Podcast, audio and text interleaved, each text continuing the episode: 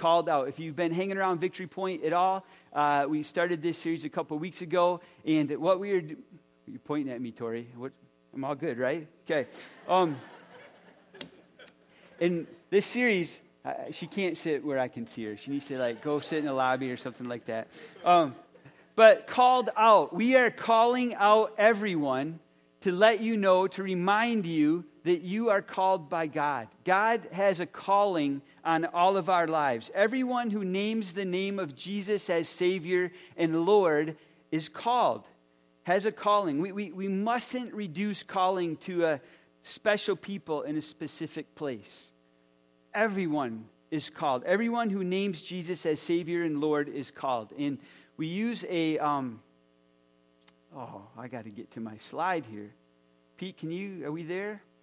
I'm at the end. Can you get to my first slide there, Pete?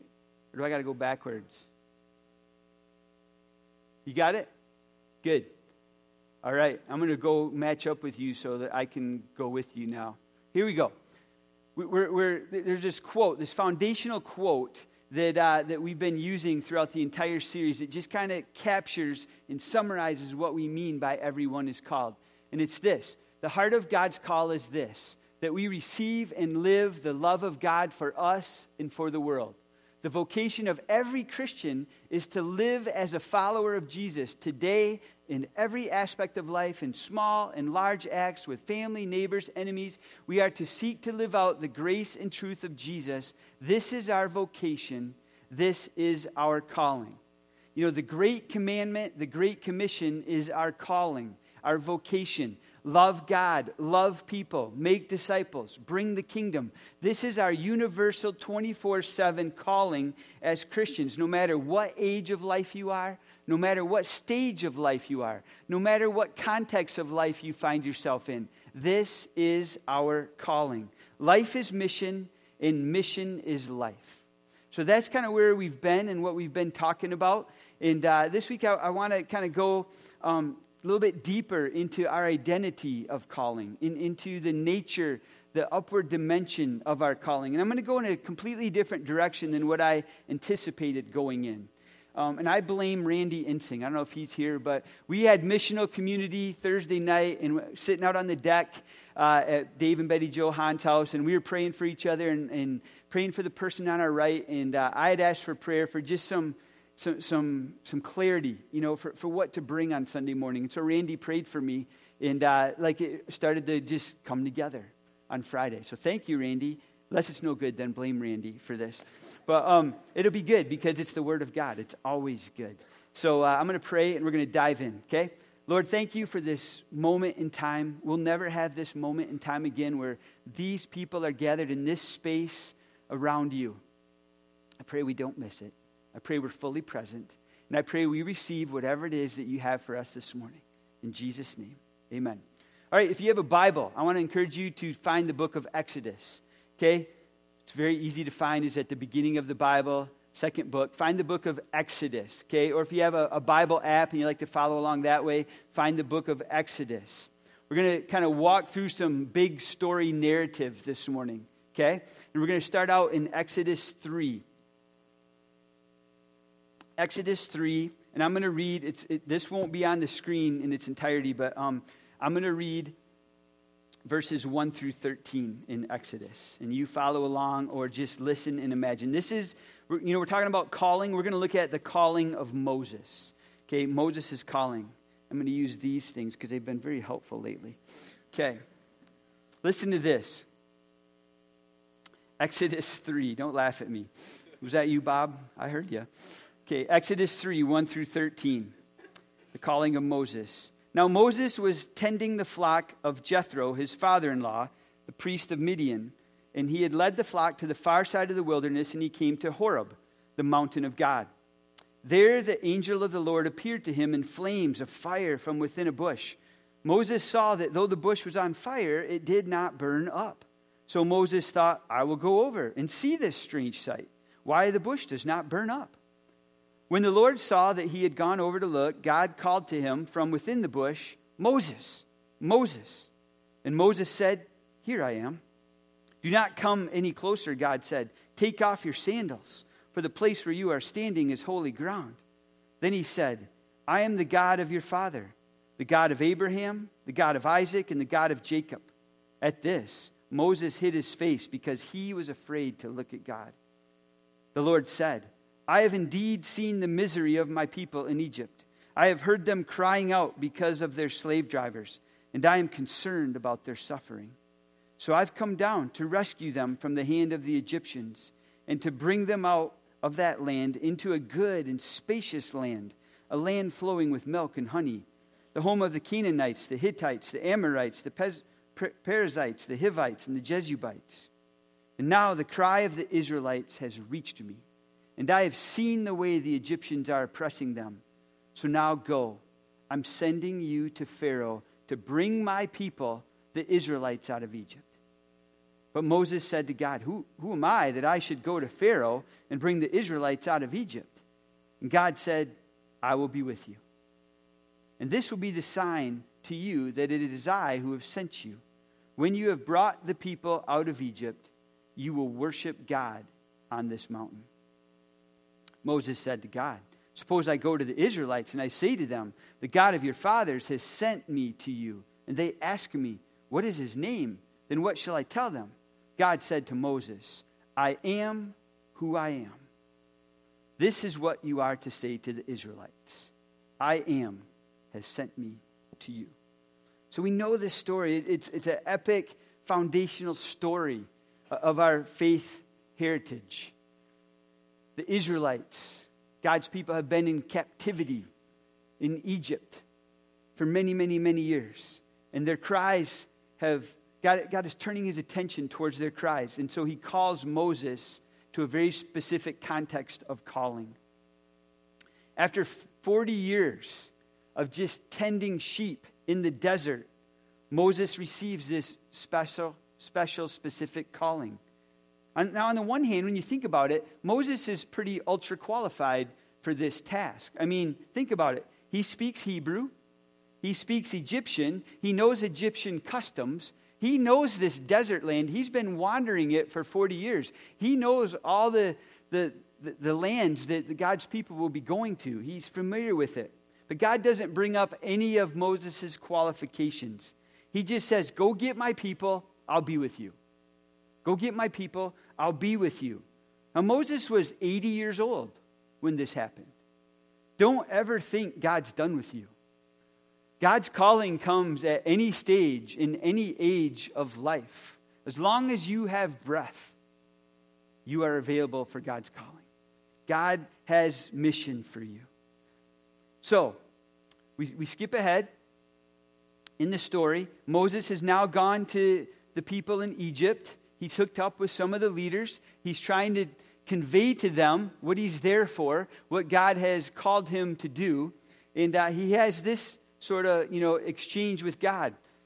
God says this to Moses Therefore, say to the Israelites, I am the Lord. We're, we're in Exodus 6 now, verses 6 through 8. I am the Lord, and I will bring you out from under the yoke of the Egyptians.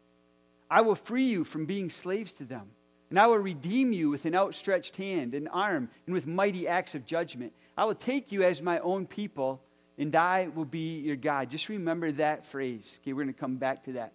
I will take you as my own people, and I will be your God. Then you will know that I am the Lord your God who brought you out from under the yoke of the Egyptians. And I will bring you to the land that I swore and uplifted with uplifted hand to give to Abraham, to Isaac, and to Jacob. And I will give it to you as a possession. I am the Lord. So we know the story, most of us anyway. The, the, the, the Exodus happens.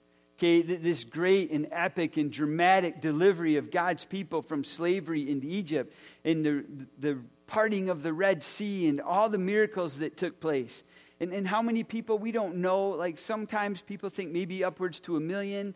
You know, most scholars think it was at least 100 to 150,000 Israelites fled Egypt into the wilderness, into the, the next season of journey that God had for them. And then we get to Exodus 19. Exodus 19. I want to read Exodus 19 to us. And again, this one isn't on the screen. I'm just going to read. I want you to hear it as story, okay?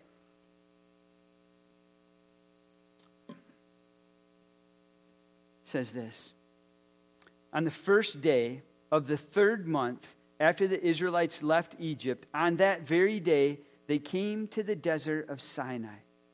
And after they set out from Rephidim, they entered the desert of Sinai, and Israel camped there in the desert in front of the mountain.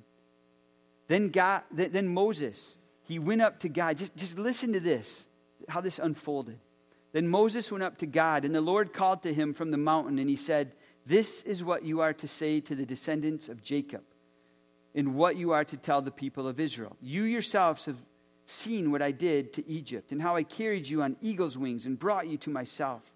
Now, if you obey me fully and keep my covenant, then out of all nations you will be my treasured possession.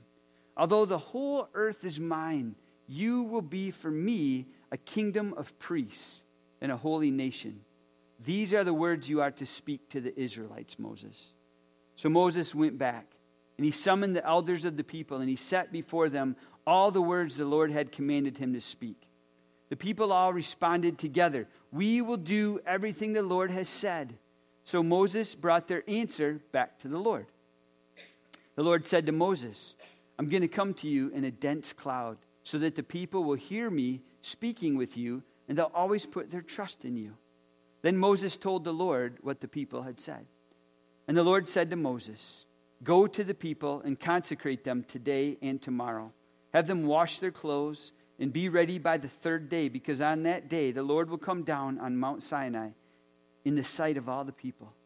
Put limits for the people around the mountain and tell them, Be careful that you do not approach the mountain or touch the foot of it. Whoever touches the mountain is to be put to death.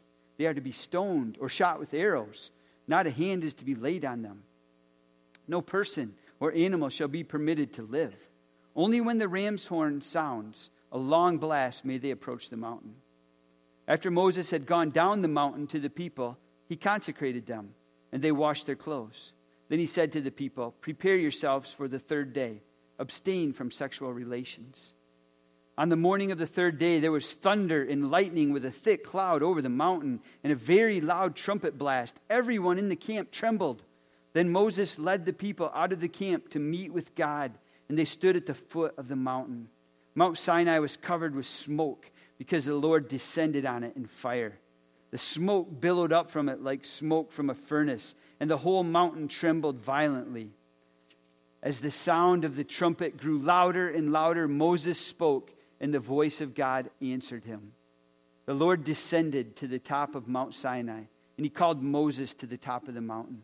So Moses went up, and the Lord said to him, Go down and warn the people so they do not force their way through to see the Lord, and many of them perish. Even the priests who approach the Lord must consecrate themselves, or the Lord will break out against them. Moses said to the Lord, The people cannot come up Mount Sinai, because you yourself warned us. Put limits around the mountain and set it apart as holy. The Lord replied, Go down and bring Aaron up with you. But the priests and the people must not force their way through to come up to the Lord, or he will break out against them. So Moses went down to the people and told them. And then you move into Exodus 20 and that's where we have the Ten Commandments. In the book of Exodus, this mountain is called Mount Sinai. In Deuteronomy, it's called Mount Horeb. Many scholars believe they, they are probably one and the same mountain. Now, some of you know, like back in June, I had the privilege of uh, going on a study trip to Israel with uh, RVL, with Ray Vander Laan. And while we didn't go up what is believed to be, you know, the Mount Sinai, we went up a mountain really similar in nature to Mount Sinai. It was too difficult to get to, to where Mount Sinai might have been. It would have taken too long. So we went up an equivalent of that mountain called Mount Timnah. I have, I'm just going to show some pictures of Mount Timnah. Pete, he, they're up on my, there we go. Um, so this is us kind of, it was a long trek to get up to the top of Mount Timnah. This is kind of at the beginning, kind of heading towards the mountains. Timnah, by the way, is located in southern Israel. It's about 17 miles north of Eilat. About, in, in Mount Timnah itself, it's about 1,500 feet above sea level. So I'm just going to scroll through some of these. Are you controlling these, Pete, or am I? I have no control? Well, this is my life, man. I, I think I have no control. So just kind of slowly scroll through those to the last one, would you? I thought I was doing it. Okay. So I just want you to get a feel for, for Mount Timnah, okay? Um, it, it, it took us a while. We went up to the very top of that thing. Just keep going. And, and at the end, it got really technical and steep. And uh, there's myself with RVL up at the top. And then uh, I think the next slide, um, this is uh, Ben Herman. He's a teacher at Holland Christian High School. He was my roommate. But you kind of get a, a, scale of how high we are looking out over things. Just leave it right there. Um, this is, imagine this is Mount Sinai. Okay, imagine this is kind of what Mount Sinai might have looked like, might have, you know, felt like climbing up and down. And let's think back on what I just read, on this, what, what, what went on between God and Moses in, in this scene. Um, Moses climbed up the mountain at the beginning of Exodus 19. He climbs up the mountain and has like a 60 second conversation with God. And then he goes back down the mountain and he tells the people the content of that 60 second conversation with God. And the elders and all the people say, Yeah, we'll do everything the Lord says. We're going to do it. Okay? So Moses climbs back up the mountain. I mean, just start to imagine like up and down. He climbs back up the mountain and tells God the people's answer. And God says to Moses, He tells him what He's about to do. Now I'm going to come to you in a thick cloud so that the people will trust you. So tell everyone to consecrate themselves. Tell them to wash their clothes and to get ready. For on the third day, I'm going to come to the top of this mountain, and everyone's going to be able to kind of see my presence. And, uh, you know, I want you to set up a perimeter because, it, you know, I'm holy. So Moses goes down, goes back down, tells the people, adds this word about sexual abstinence. He thought that was a good thing too. And then on the morning of the third day, thunder and lightning. And out of that, God invites Moses back up the mountain. So Moses climbs back up the mountain. He gets to the top, and God says, Go down and get Aaron. So Moses goes back down. I mean, you, you just start to, I mean, it, it really comes to life for me having climbed Mount Timnah. Like, wow, Moses was all in. He was all into his calling. Whatever the Lord required of him, whatever the Lord asked of him, he did. When God calls us, he expects every ounce of our being. He, expect, he expects all of us, all of our, all of what we have, all of who we are, all of our possessions, all of our capitals, all of our energy. I mean, he, he, wants us, he wants us to be all in. Moses to me is a picture. After going up Timnah just once, uh, like, wow, Moses was all in. Now, come back with me a second uh, to Exodus 6. To Exodus 6.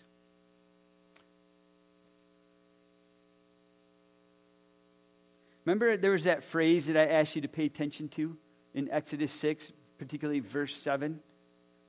Verse 7 goes like this. I, this is what God said. He, he commissioned Moses, sends Moses to his people in Egypt. Moses tells Aaron and all the elders and the leaders, This is what the Lord says. This is what the Lord's going to do. The Lord says that I'm going to take all of you, I'm going to take you as my own people, and I'm going to be your God. You're going to be my people, I'm going to be your God. Well, fascinating, powerful. In the Hebrew, that word for take is lakah, okay? you got to like kind of spit at the end, you know. But, but that, that's the Hebrew word for take, you know, when it says, I will take you. And what that Hebrew word means, it means I select you, I choose you, I take you in marriage. I just want us to, to get that because I, I don't think we, we see it like that sometimes. God is telling the people Israel, not only am I going to rescue you and redeem you and deliver you, I'm going to take you as my bride. I'm going to I'm going to take you in marriage. And that simple understanding of that simple Hebrew word transforms how I understand Sinai now. How, how I understand what I just read in Exodus 19. How I understand the, the, the giving of the Ten Commandments. What, what if Sinai, to a Jewish perspective, to a Jewish understanding, to God's understanding, is a wedding? Is a wedding where God is choosing a human partner. God is choosing a spouse. God's choosing a bride. I get it. Yes, an unfaithful bride, right? I mean, the, the, the, the people of Israel is just they're historic with, with unfaithfulness. You know, the, even a cheating bride, right? Even at the wedding at Sinai, they're, they're down there making a golden calf. But God says, I still choose you. I choose you. I choose you to be my, my human partner on earth, to be my spouse, to be my bride, because God sees the beauty in the people. And He understands that even though their past is full of suffering and checkered and hard and they've been marginalized, that sets them up to be the perfect bride because they will have compassion for the marginalized because they've experienced it.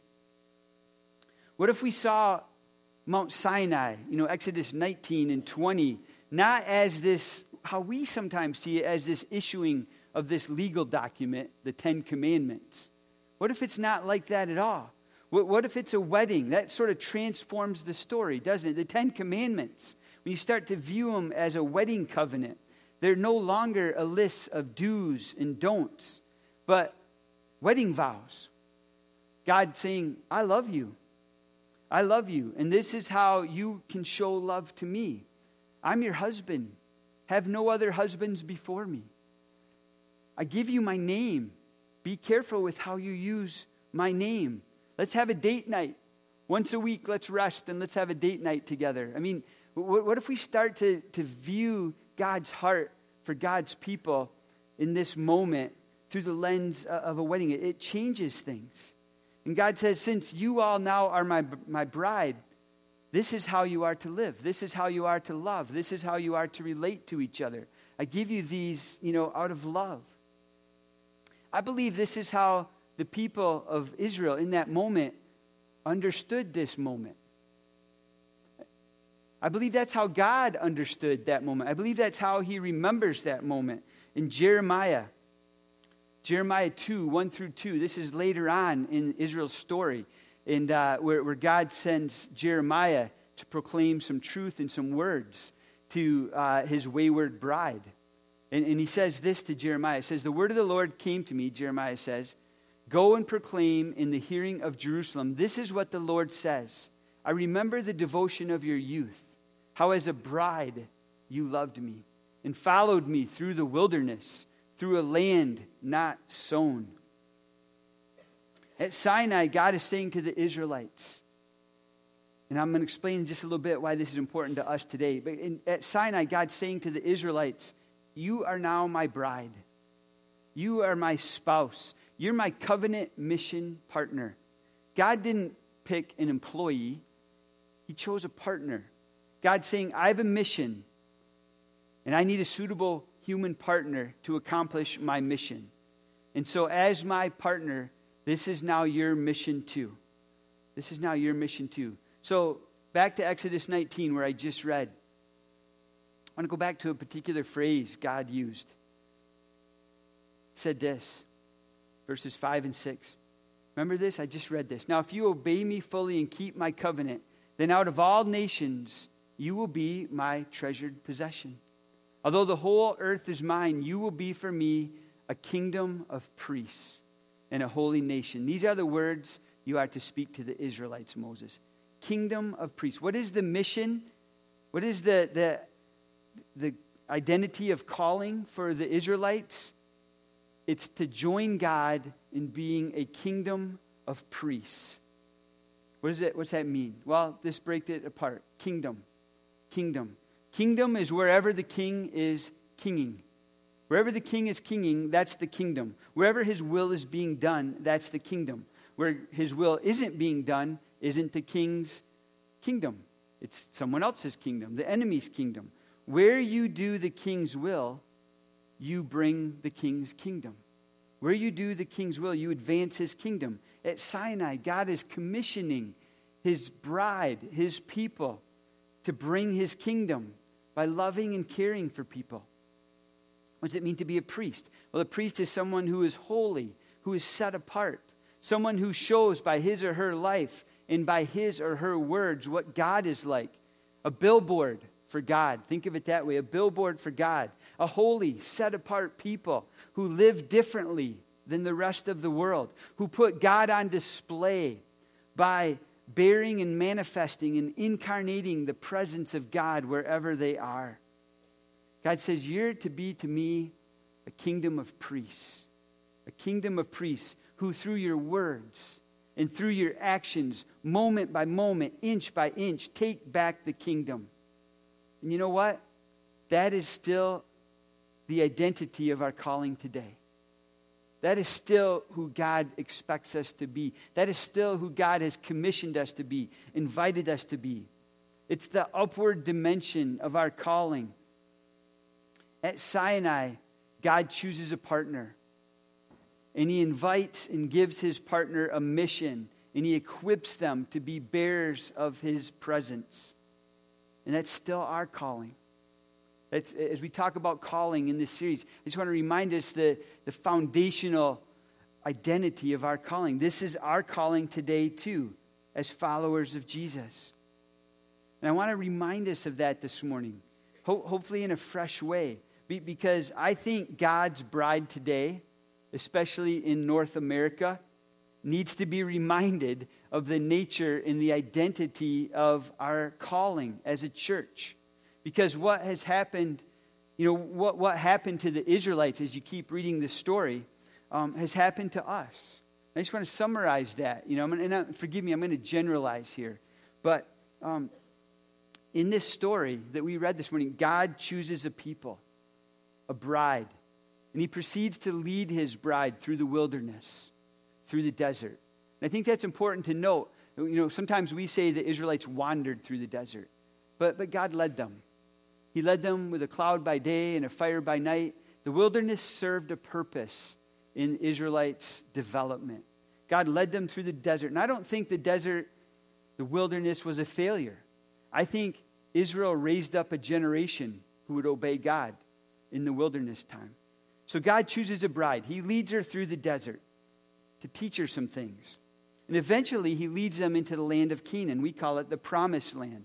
And though they're a small people, and though the promised land really is just a small chunk of land in the Middle East, God strategically places his people where sometimes upwards 15 to 20 million people would pass through in a given year on the trade routes between the east and the west. I mean, don't, don't miss that. God geographically, strategically placed his bride, his people, in a particular place where they would have opportunity to interact and influence all kinds of people. Where they, where they could influence the world by showing the world what God is like by the way they received and distributed the love of God to everyone. But over time, the Israelites, just like us, forgot the mission. They lost track of, of their identity. And they began to think all this goodness, all this abundance, this land of milk and honey, like this is for us. This is for us. That was never God's intention. That was never God's heart. God made that clear from the very beginning, didn't he? When he first began to, to, to call a people to be his bride, when he, when, he, when he talked to Abraham, remember back in Genesis, Genesis 12, 1 through 3. Here's a calling, another calling we see in Scripture. God came to Abram, and he said this Go from your country, your people, your father's household to the land that I will show you. I will make you into a great nation, and I will bless you. And I will make your name great, and you will be a blessing. I will bless those who bless you, and whoever curses you, I will curse. And all the peoples on earth will be blessed through you. It's right there. God's intent, God's desire, God's calling for his people to be a blessing to the world, to put God on display, to be a living billboard wherever they are, to the lost, the least, the lonely. But over time, the Israelites, they, they lost their way. They lost touch with their God given identity to be and to live as kingdom of, kingdom of priests. They, they, they, they stopped declaring and demonstrating God's love for the least, the lost, the lonely. Their focus became inward and they began to think this is for us, this is for me. Accumulation, preservation. And think about it when it's all intake and, and no outlet, things get plugged up. When it's all intake and no outlet, things get plugged. It's like the Dead Sea. It, it just it becomes dead. There's, there's no outlet. So God did And again, I'm summarizing a lot of history here. But God did what a loving God does He sent His bride into exile. He allowed neighboring kingdoms to come in and to scatter His people the Assyrians, Babylon. You know, God, He disciplined His people in order to call them back to their calling, to remind them of their identity, to remind them that this isn't about you. You're blessed to be a blessing. It's always been about that, blessing the world through you. So, their story then, and, and I think it's kind of our story today if we think critically about it, um, at least for the church in North America. To most people in the world, I mean, ponder this. To, to most people in the world, we live in the promised land, the United States of America. And sometimes, somehow, the, the American dream mentality it gets all tangled up in our understanding of our identity, of our calling, and what it means to, to be the bride, to be the church. And, and this consumer culture, let's just be honest. This consumer culture that we all live and breathe in 24 7 a day, we can't help but be affected by it. it. It, creeps its way into our understanding of our calling and our understanding of, of what it means to, to be the church. And sometimes we start to convince ourselves that this exists for us.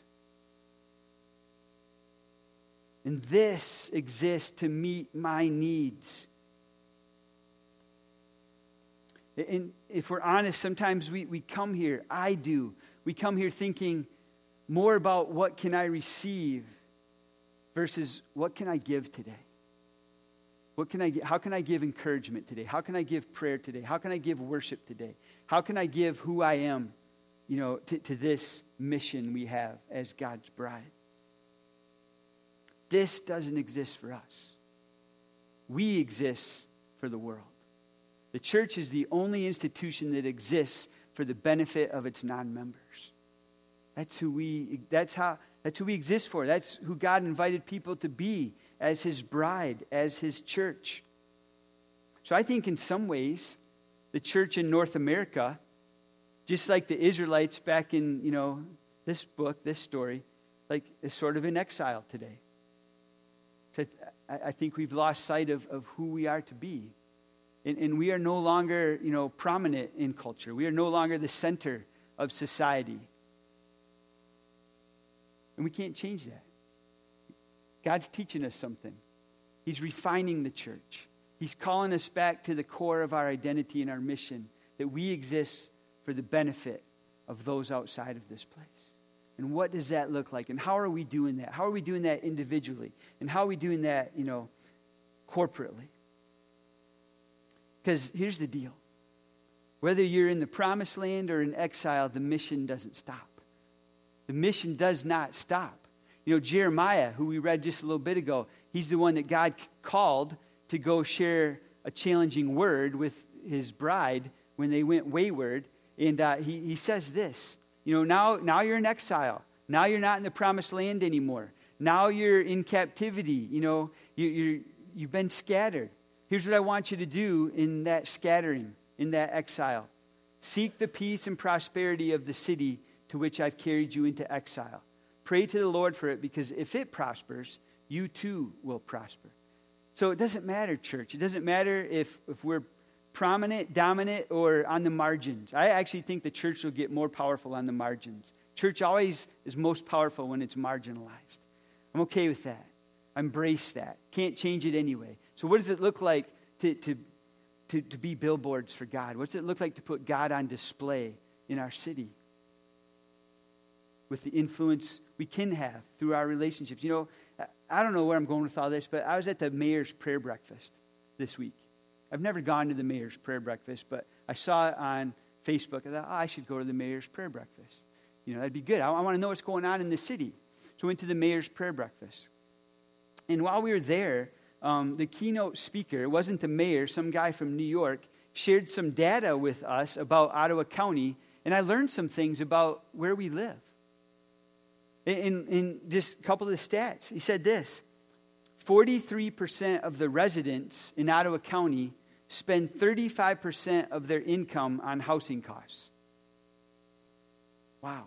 Almost half of the people in Ottawa County spend over 35% of their income on just affording a house or renting a place or something. We have affordable housing issue here. He said 19.4% of Ottawa County youth have seriously thought about suicide in the last year. I mean, Raven brought that to our attention, you know, and Cindy when, when they presented their Generation Spark. But 20% of young people in our county at some point in the last year have seriously thought about taking their lives.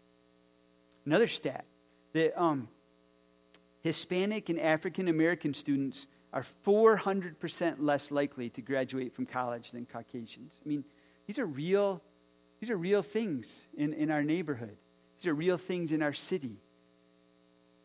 What does it look like to be the bride of Christ on the margins of society? To demonstrate and declare the love of God, to, to, to, to, to care for the marginalized, to, to put God on display, to be a living billboard. I don't know the answers. I've got things going around in my head, you know, from last week when we talked about passions and possessions and problems. I'm, I'm discerning with the Lord, like, what are you asking me to do? Are you asking us to do something? What does that look like? What's it look like to, to step out? But I'm just calling us all back this morning. Don't forget the identity of our calling. We always have been and always need to be God's bride on mission with Him in this world. It's, we exist to, to, to bring the love of God to people. That's what we're here for. What does that look like? What does that look like in your personal calling, in our, in our corporate calling? I'm going to invite the band up. We're going to sing and close. But as they come up, I don't know. I mean, I feel like I'm just I'm I'm just trying to pour out outflow what God's put on my heart this week. He, he, I feel like He's reminding me of what this is all about. Because too often I get too distracted and concerned with what this isn't about. And I want to get back to what it means to be the church, to be the bride, to, to be on mission with our partner, you know, in His world, declaring and demonstrating His love to everyone. And, and I invite you to like to just ponder this morning. What does that look like in your life? How's that happening in your life right now? How could it happen?